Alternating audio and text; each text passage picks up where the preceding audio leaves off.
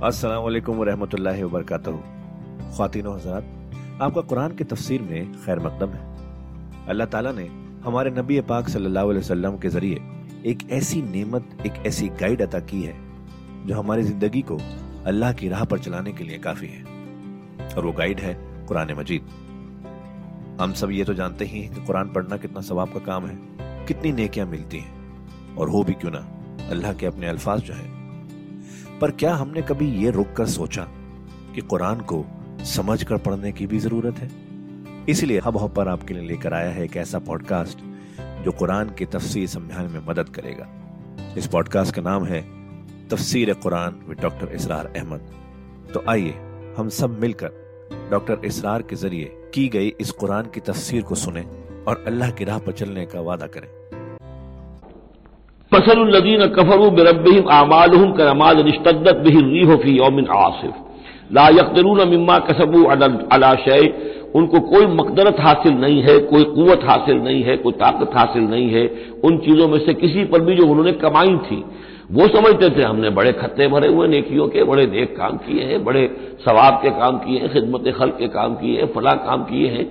लेकिन ये क्यों मालूम होगा कि उसमें से कोई चीज़ उनके काम आने वाली नहीं है। जाल का हुआ बलालबईद और यही है दर हकीकत गुमराह हो जाना और बहुत दूर का, भटक जाना बहुत दूर का। अलम तरा खलक समावत वल और हक क्या तुमने देखा नहीं? अल्लाह ने आसमान और ज़मीन हक के साथ पैदा किए ई यशा युजहिबकुम। अगर वो चाहे तो तुम सबको ले जाएगा, सबको हलाक कर देगा। वह यात बेखलकिन जदीद। और किसी नई मखलूक को पैदा कर देगा। उसकी खल्लाकी, उसकी कुदरत जो है और उसकी कुत तखलीक जो है, उसकी क्रिएटिव एक्टिविटी और उसका क्रिएटिव पोटेंशियल कहीं खत्म नहीं हो गया है। वमाजाल का अल्लाह अज़ीज़ और ये अल्लाह ताला पर कोई भारी बात नहीं है। तुम सबको हलाक कर दे और कोई नई खल्क पैदा कर दे, मखलूक पैदा कर दे। वह बरजुल्लाह जमी और फिर वो अल्लाह के सामने हाजिर होंगे, सामने खड़े होंगे सबके सब।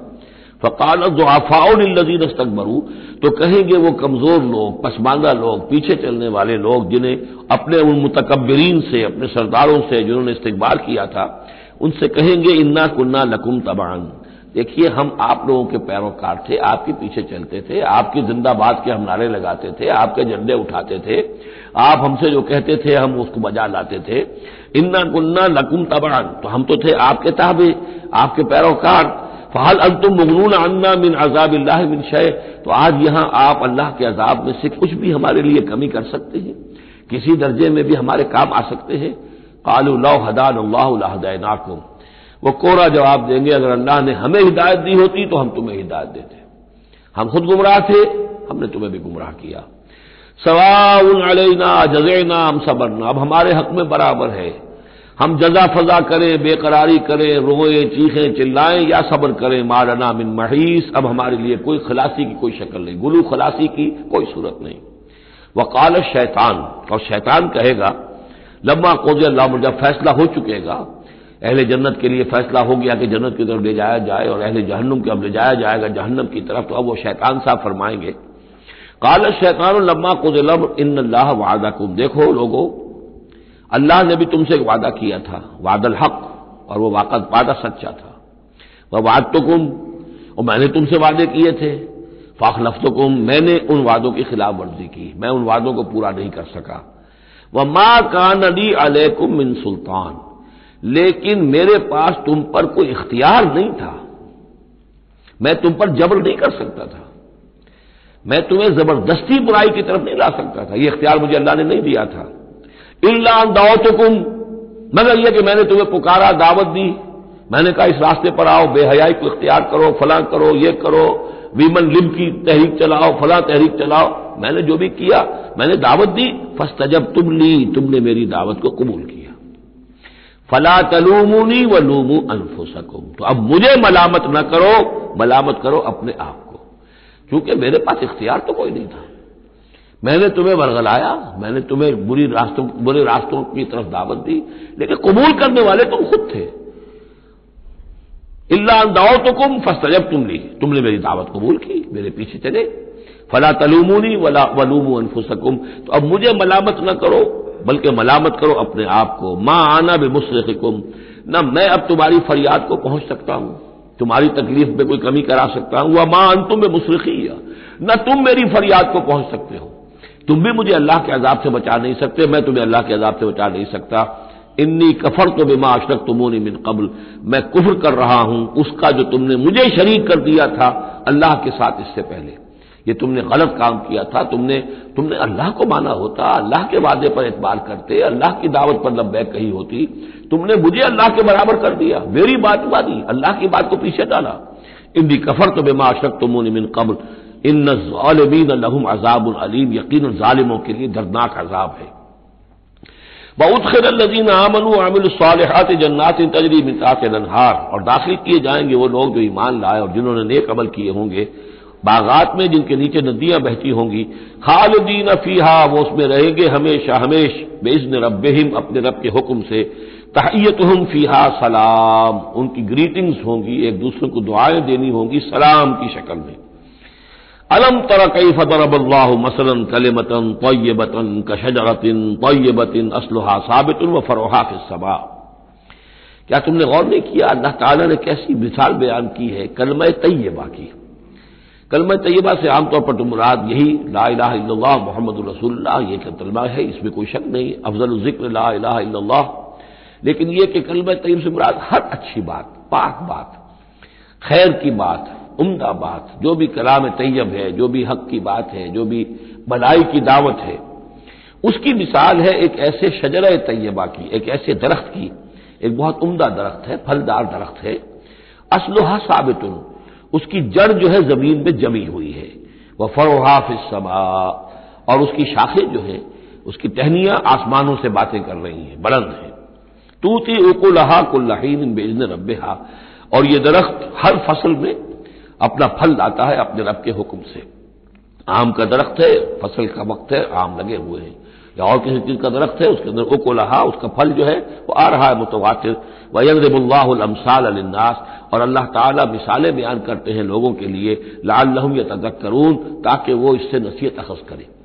कि नेकी का कोई कलाम हो, नेकी की दावत हो, नेकी के लिए कोई तहरीक उठाई जाए, कोई भी काम किया जाए, इसकी मिसाल अल्लाह के यहाँ इस तरह की है, जैसे एक बहुत ही उम्दा दरख्त है, उसकी जड़ बहुत गहरी है, मज़बूत है उससे मुसलसल जो है मिल रही है, ज़मीन से नमू मिल रही है, उसे, उसके लिए खुराक आ रही है, और अब वो फैलता जा रहा है आसमान में।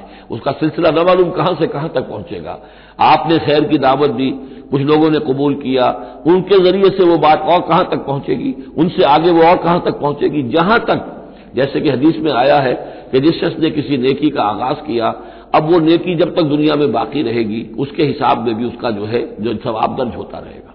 और जिसने कोई बुरी शय का आगाज़ किया, कोई गलत हरकत और गलत कोई रस्म शुरू की, जब तक वो बाकी रहेगी दुनिया में तो उसके जो भी लोग उससे गुनाह कमाएँगे तो उसका उसका गुनाह उसके हिसाब में भी दर्ज होता रहेगा। इसके बरक्स व मसल कल मतिन खबी सतिन का शजरतिन खबी सतिन एक दरख्त होता है, झाड़ झकार टाइप वो दरख्त नहीं होता, झाड़ियाँ सी होती हैं। मिसाल, गंदी बात की ऐसे है, गंदी बात हो, बुरी बात हो कले मतिन खबी सतिन का शजरतिन खबी सतिन वो एक ऐसे दरख्त के मानंद है इस्तुसत मिन फौकित गर्भ जिसे ज़मीन के ऊपर इसे उखाड़ लिया जाए। जड़ें गहरी नहीं होती ज़मीन के अंदर। फैली हुई तो है, नज़र बहुत आ रही है। लेकिन यह कि उसके अंदर कोई जान नहीं है, कोई हिम्मत नहीं है। मालहा मिन करार, और उसके लिए कोई करार नहीं है। ज़मीन के ऊपर जैसे चाहे उखाड़ लीजिए, किसी दरख्त को उखाड़ना जो है वो आसान काम नहीं, लेकिन ये ऐसे जो है झाड़ झंकार, इसको उखाड़ना आसान है। वो अगर इस तरह की बातें जो है वो फैल तो जाती हैं। ये बुरी बातें भी फैल जाती हैं और आम हो जाती हैं लोगों के अंदर। और कभी कभी ऐसा भी होता है कि कसरतुल खबीस जो है, वो भाने लगती है निगाह को, क्योंकि ज़्यादा होती है। वो खबासत जो है उसकी उसमें उसकी कसरत जो है, वो उसको लोगों के लिए मुजयन कर देती है। दौलत है, चाहे हराम से कमाई गई है, खबीस दौलत है, लेकिन उस दौलत की चमक दमक जो है, वो लोगों को मुतासर कर रही है। लेकिन उसके लिए दबाव नहीं है। उसकी वजह से कोई इतमान और सुकून आदमी को नहीं मिल सकेगा। युसबतुल्लाजीन आमनू बिलकौल साबित फिल हयात दुनिया। अल्लाह ताला मज़बूत कर देता है, जमा देता है अहले ईमान को कौल साबित के ज़रिए से दुनिया की ज़िंदगी में। अल्लाह पर ईमान, आखरत पर ईमान, ये यकीन हो तो दुनिया के अंदर भी वो शख्स जमा हुआ होगा। उसकी इस्तकामत, उसका सब्र, उसका हौसला, उसके अंदर जो भी बहम काम करने की सलाहियत होगी।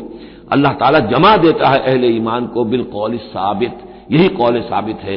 अल्लाह पर, आखरत पर, रसूल पर ईमान, फिर हयात दुनिया व फिर आखिरा, और फिर इसी का जहूर आखरत में होगा।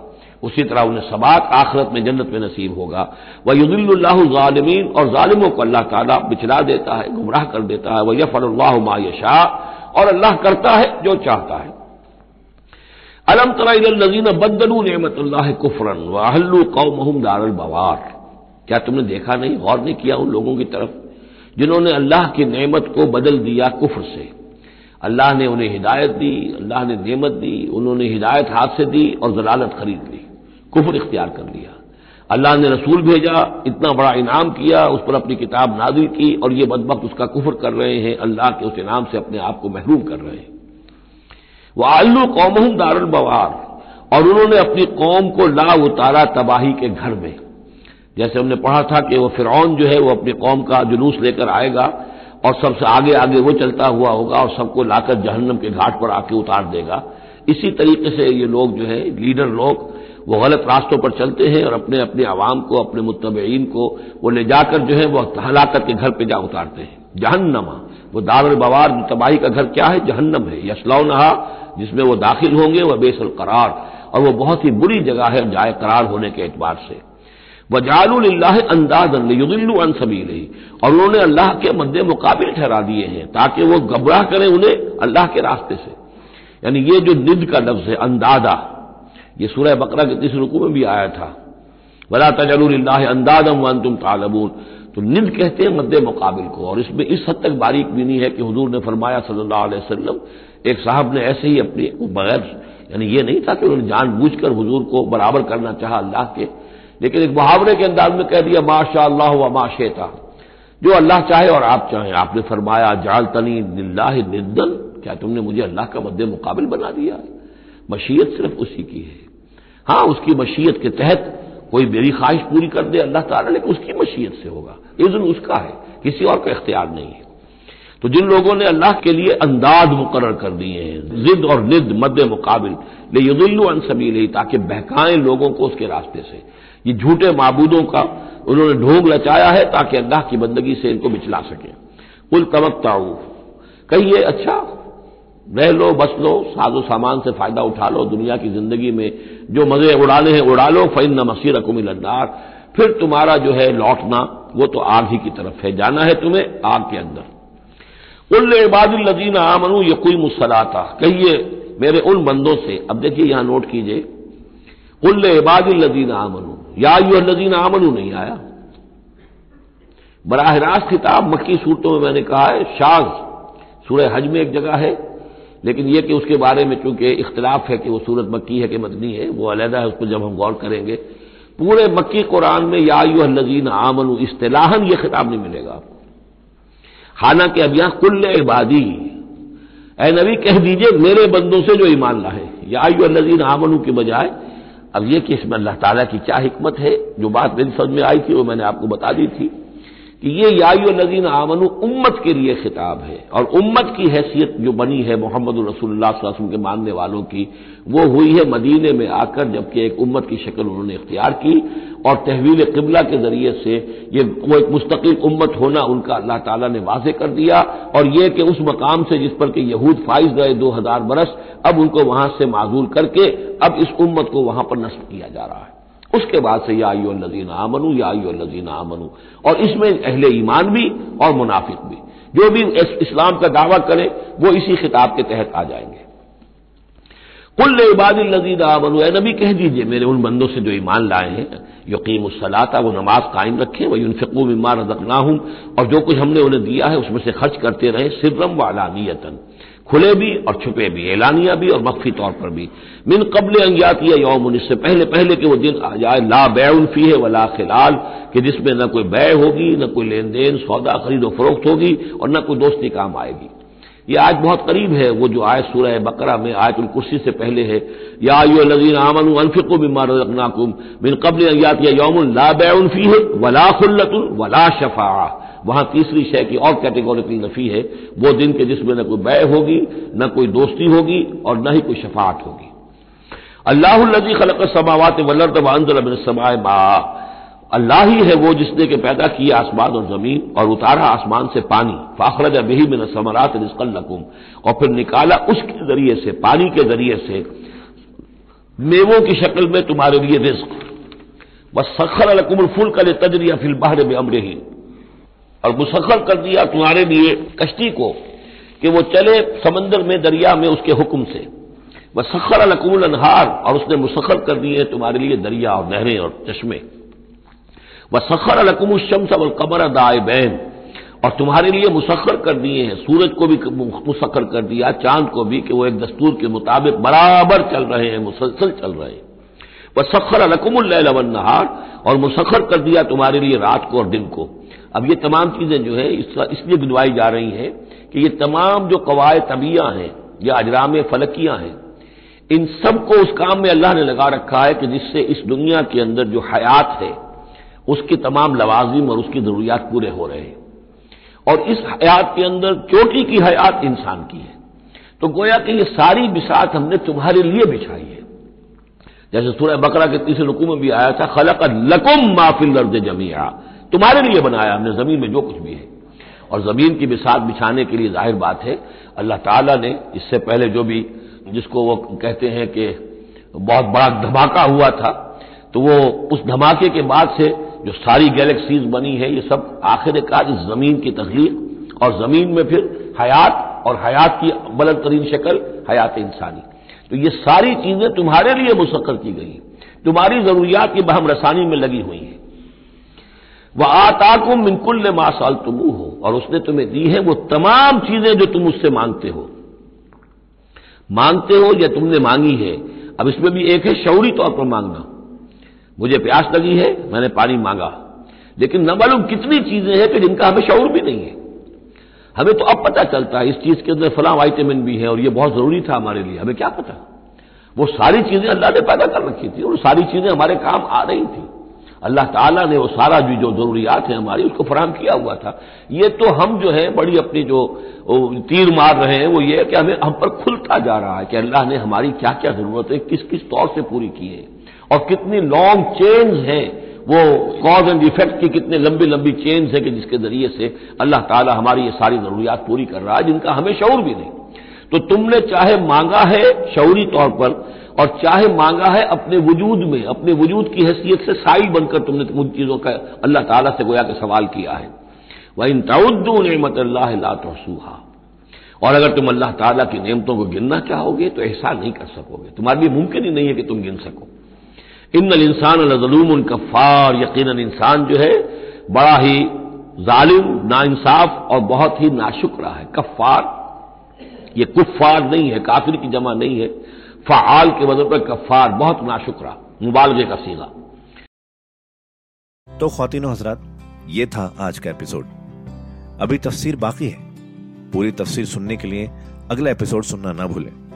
ज़रूरी है कि हम कुरान को पूरी तरह से अच्छे से लफ्ज ब लफ्ज समझें। इसलिए अगले एपिसोड में आपका इंतज़ार है। सुनते रहिए ये पॉडकास्ट जिसका नाम है तफसीर कुरान विद डॉक्टर इसरार अहमद, सिर्फ़ हब हॉपर पर।